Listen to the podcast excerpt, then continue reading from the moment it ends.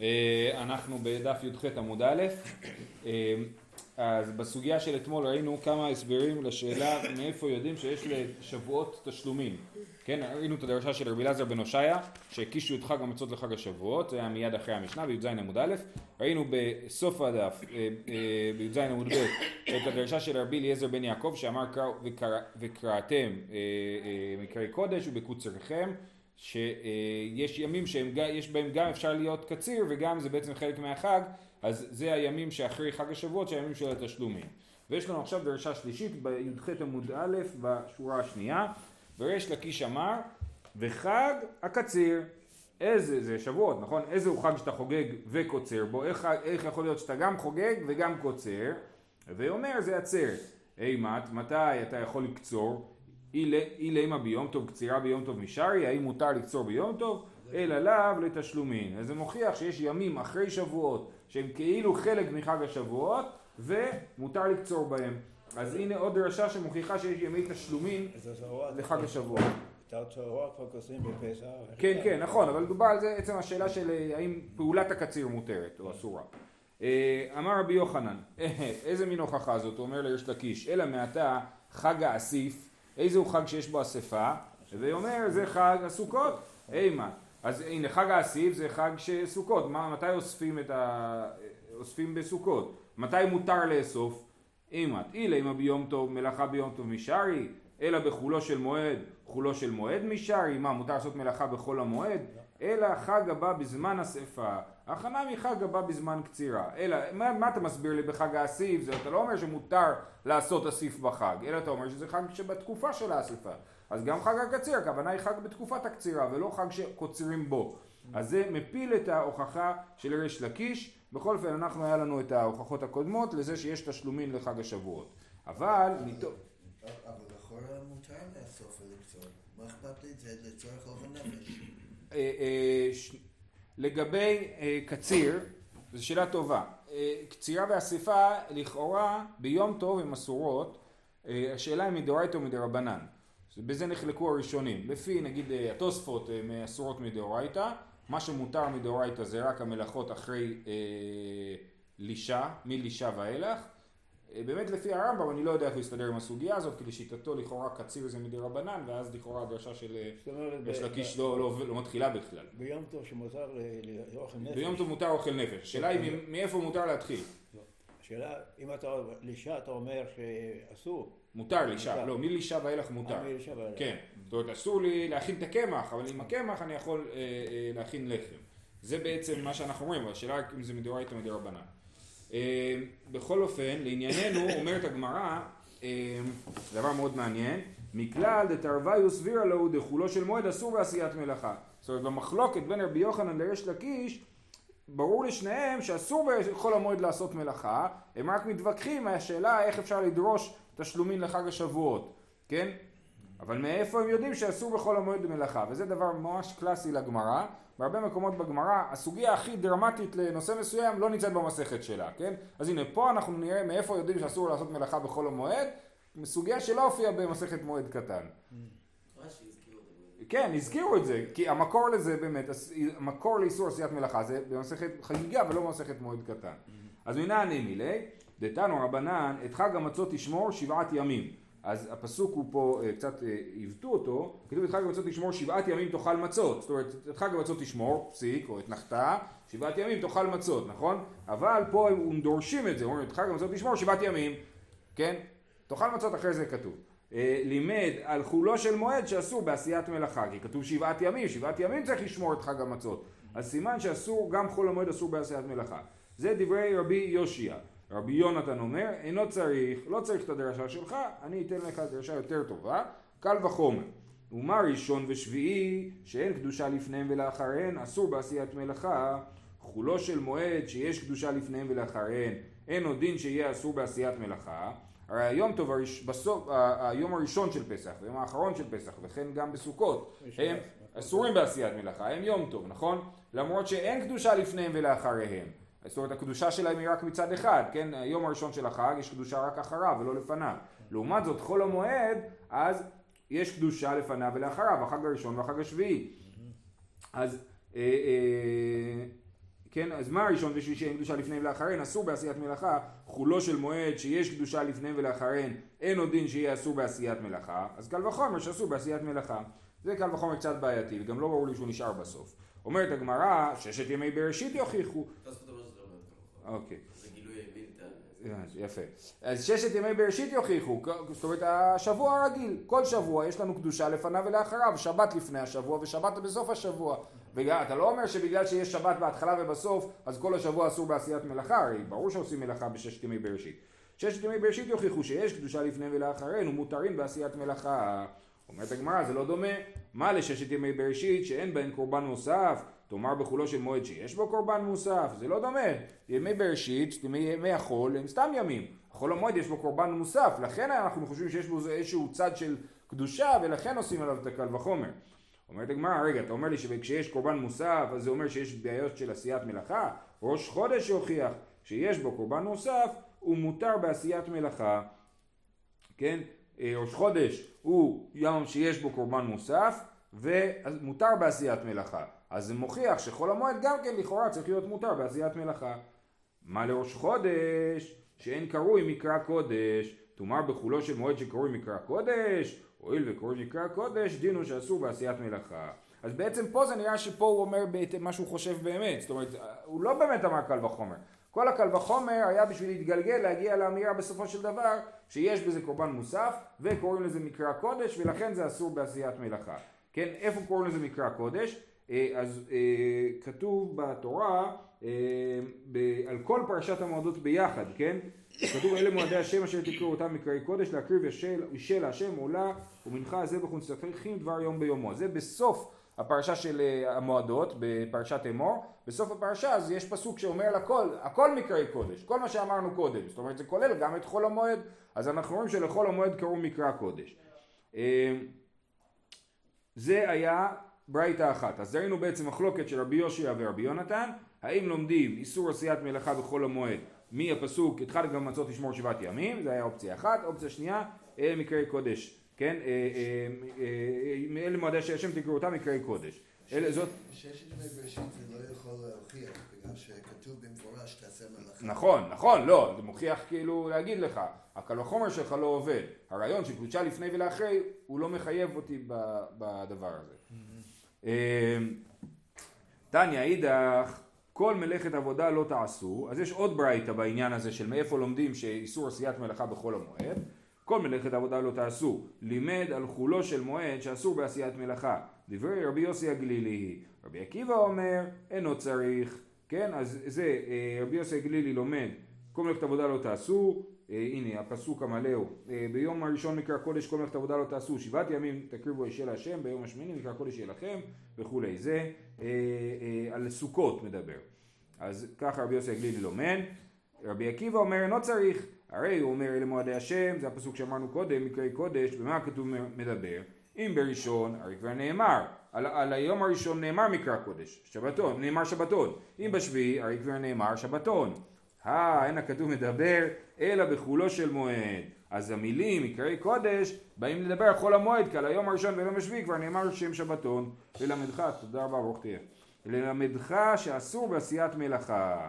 אז זה ברית השנייה. אז ראינו בינתיים ארבע שיטות, רבי יונתן, בעצם שהם שלוש. רבי יונתן, רבי יושיע, רבי יוסי הגלילי ורבי עקיבא. תניא אידך, עוד ברייתא, ששת ימים תאכל מצות וביום השביעי עצרת להשם. מה שביעי עצור? אף ששת ימים עצורים. כן?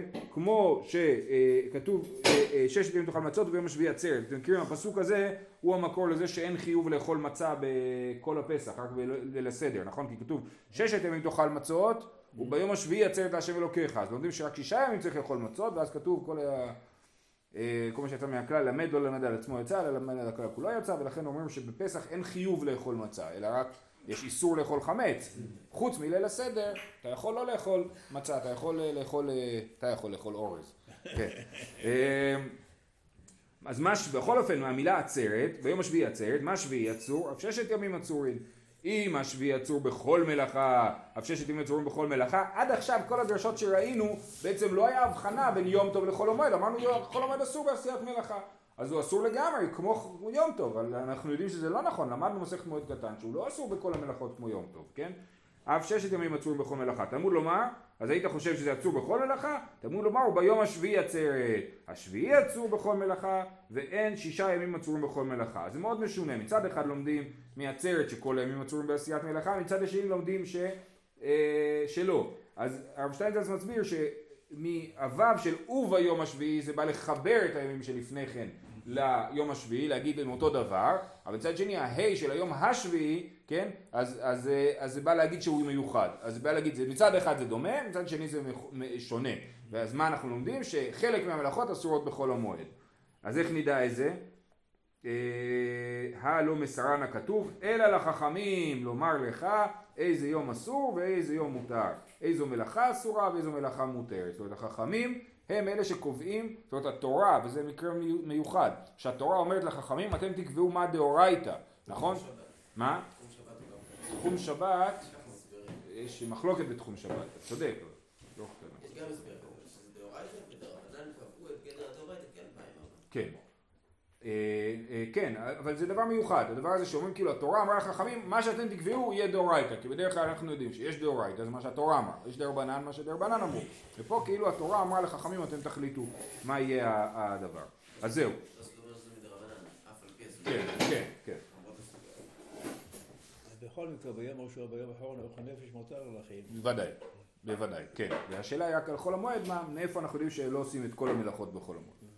זהו, אז עזבנו את חול המועד, סיימנו עם הדבר הזה, אז כמו שאמרתי זו סוגיה שהייתה צריכה להופיע לכאורה בפתיחה למסכת מועד קטן, אבל שמרו אותנו באמת אחד לכאן. אמ, במשנה אמרנו לגבי אה, אה, יום טבוח אחר השבת, כן, אם יוצא שבועות ביום שבת או ביום שישי לשיטת בית שמאי, דוחים את השחיטה של הקורבנות ליום ראשון, ואז יום ראשון הופך להיות יום נורא חגיגי, יום טבוח, כולם באים לבית המקדש להקריב את העולת ירייה ואת השלמי חגיגה שלהם. אז כולם יגידו שהפרושים מודים לצדוקים, שמה הצדוקים אומרים? הצדוקים אומרים ששבועות תמיד צריך לצאת מיום ראשון, בדיוק, מחרת השבת, שבועות צריך לצאת ביום ראשון, אז אם שבועות יוצא בשבת, אז אנחנו נעשה חגיגה ביום ראשון, הצדוקים יגידו הנה אתם מודים לנו, אז אמרנו במשנה שמותרים בהספד ותענית שלא לקיים דברי יומין עצרת אחר השבת. זאת אומרת, אנחנו בכוונה, גם אמרנו שהכהן גדול לא הולך עם הבגדים שלו, בכוונה אומרים היום הזה הוא לא כל כך חגיגי. שיהיה לנו באובן שמניפים את האובן בשבת כדי שלא יגידו, נכון? להוציא מידם של צדוקים. עושים, לא. מניפים אתה אומר בשבת, כי מניפים אתה אומר בשבת, עושים איזה עניין גדול להוציא מליבן כן, של צדוקים. כן. אז זה מה שאמרנו במשנה, שמותר בהספד ותענית. אם יוצא יום טבוח ביום ראשון. שואלת הגמרא והאיתמר, מעשה הוא מת אלכסה. לא יודעים מי זה אלכסה, אולי זה קיצור של אלכסנדר, אבל מישהו מת בלוד, אולי היו מהומות בערים המעורבות, ונכנסו כל ישראל לסופדו. ולא הניחם רבי טרפון מפני שיום טוב של עצרת היה. אז היה סיפור שבאו לספוד חכם בשם אלכסה, ורבי טרפון אמר להם אי אפשר, זה, זה יום טוב של עצרת. מה זה אומר יום טוב סלקא דייתך, ברור שזה לא היה יום טוב. אי ביום טוב, מי קהתו, מה אנשים בכלל אסור להם לבוא מחוץ לתחום ביום טוב, איך באו כל ישראל אה, לספוד? זה לא היה יום טוב, אלא הם מפני שיום טבוח היה, לא יום טוב של עצרת היה, אלא יום טבוח של עצרת היה. רבי טרפון לא הרשה להספיד ביום טבוח, ובמשנה אמרנו שמותר להספיד ביום טבוח. אז מה התשובה? לא קשיא. כאן ביום טוב שחל להיות אחר השבת, כאן ביום טוב שחל להיות בשבת. מה זה אומר?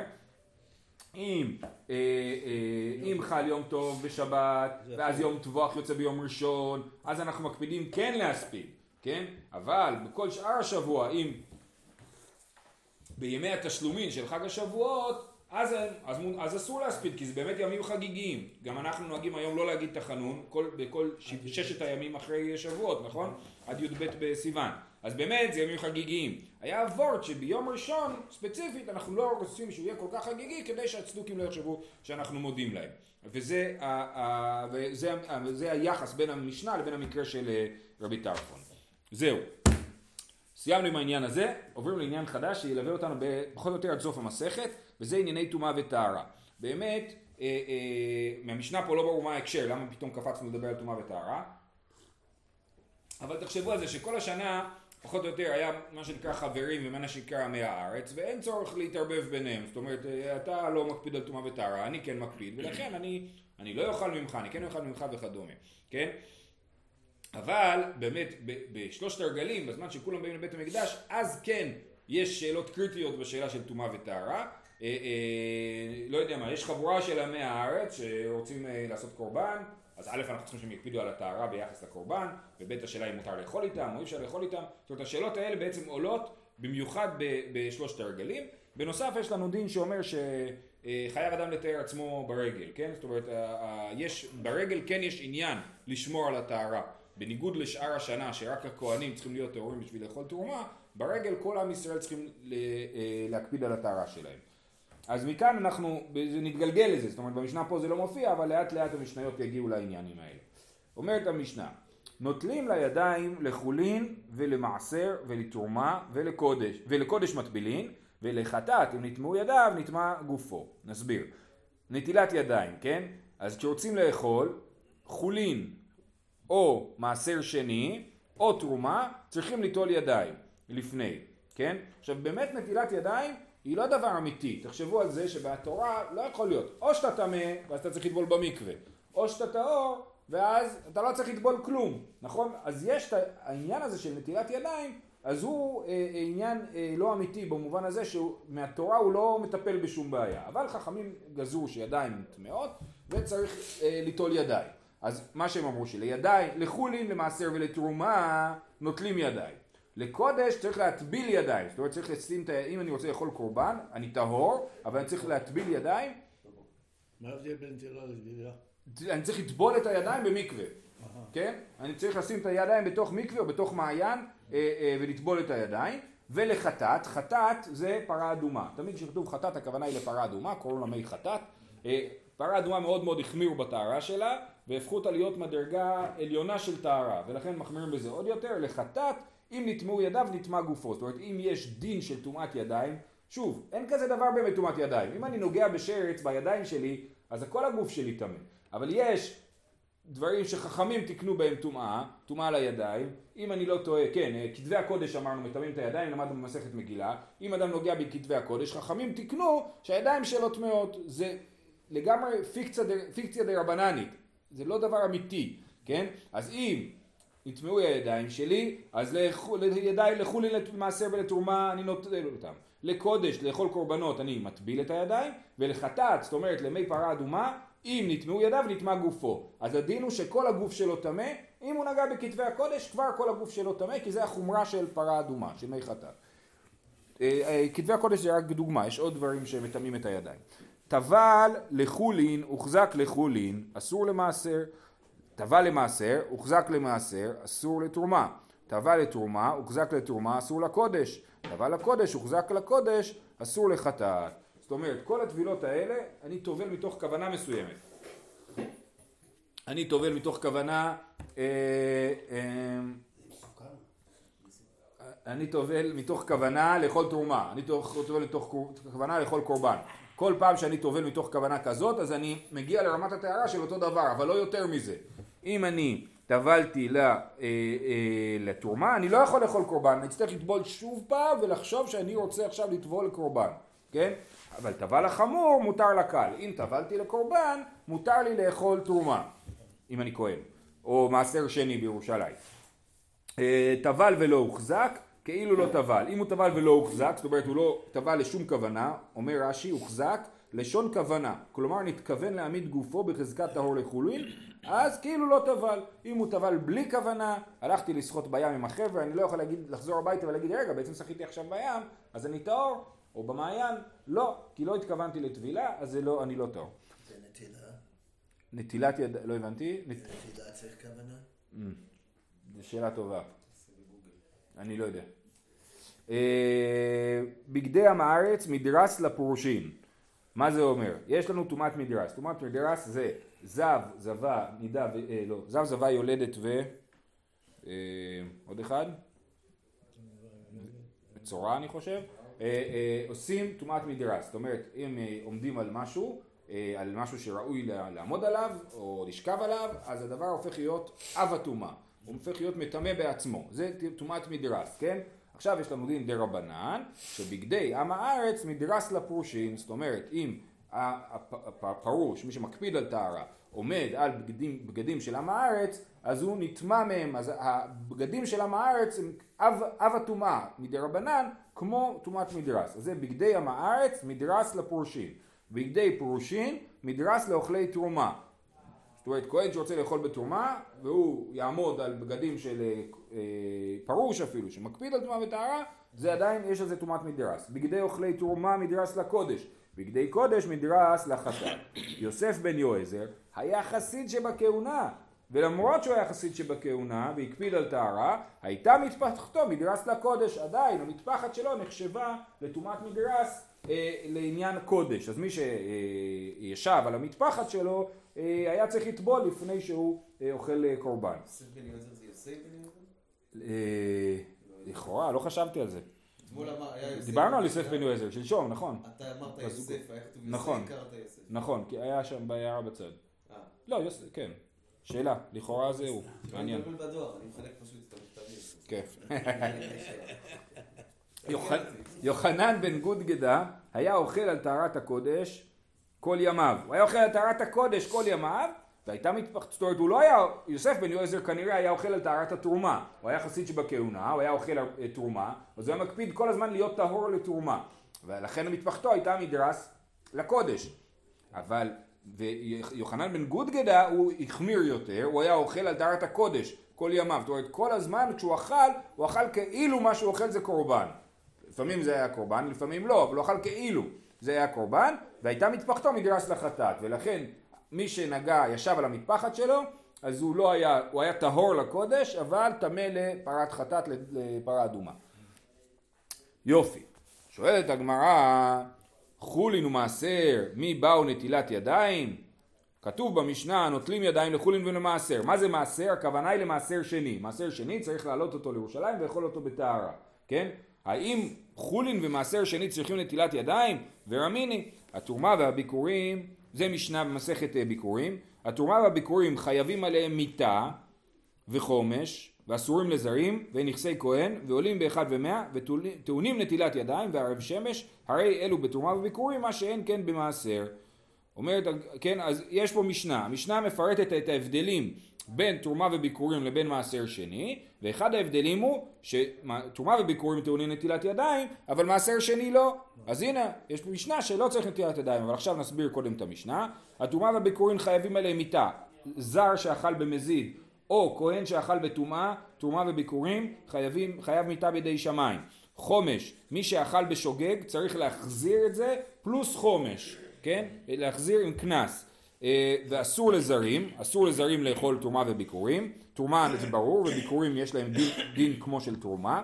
והן נכסי כהן, התרומה נחשבת לנכס נכס של הכהן, הוא יכול לעשות את זה מה שהוא רוצה, טוב, צריך לאכול את זה, כן? אבל זה שלו, במובן הזה שהוא יכול נגיד למכור את זה לכהן אחר ולהשתמש בכסף, או יכול לקדש אישה בדבר הזה, כי זה נכסי כהן. בניגוד למעשר שני, שזה לא נחשב לנכס שלך, אלא לנכסים של גבוה. ועולין באחד ומאה, תרומה וביקורים שהתערבו בתערובת, נגיד תפוח של תרומה נפל לערימת תפוחים, אם יש שם 100 תפוחים אז התפוח בטל ומותר לאכול את הכל, אבל אם אין שם 100 תפוחים אז את הכל אסור לי לאכול והכהן צריך לאכול את כל התפוחים. אז עולים באחד ומאה וטעונים נטילת ידיים, אמרנו, וערב שמש, ערב שמש זה אומר ככה, אני הייתי טמא, אני טבלתי בצהריים, אז אני מספיק טהור בשביל לאכול מעשר שני, אבל בשביל לאכול תרומה אני אצטרך לחכות עד השקיעה, כפי שראינו בדף ב' במסכת ברכות, ממתי הכהנים נכנסים, נכון? ממתי אה, כהן קריאת שמע בערבית? משעה שהכהנים נכנסים לאכול בתרומתם, למה הכהנים מחכים? מחכים לשקיעה, כי עד השקיעה הם, טובלו בצהריים. השמש וטהר. והשמש וטהר, יפה מאוד. אה, אז זה הרי אלו בתרומה ובביקורים, מה שאין כן במעשר. במעשר לא חייבים עליו מיתה, לא חייבים עליו חומש, מותר לזרים, הוא לא, נחש, הוא לא נכס לא של הכהן ולא של האדם שאוכל אותו, הוא לא נחשב לנכס שלו, הוא נחשב למשהו שהוא חייב לאכול אותו, הוא לא יכול לקדש בזה אישה נגיד, כן? אה, הוא, אם הוא יתערב הוא לא עולה באחד במאה אלא באחד בשישים, אה, הוא, הוא לא טעון נטילת ידיים, הוא לא טעון ערב שמש, וזה הדין של מעשר. וכל שכן בחולין, וחולין כמובן גם כן לא צריכים נטילת ידיים, קשיא מעשר מעשר, קשיא חולין החולין. אז אני חוזר, במשנה אמרנו שנוטלים ידיים לחולין ומעשר, ובמשנה במסכת ביקורים ראינו שמעשר וחולין לא צריכים נטילת ידיים. אז איך נסדר את זה? קשיא מעשר המעשר, קשיא חולין החולין. בישלמה מעשר המעשר, לא קשיא. הרבי מאיר והרבנן דתנן.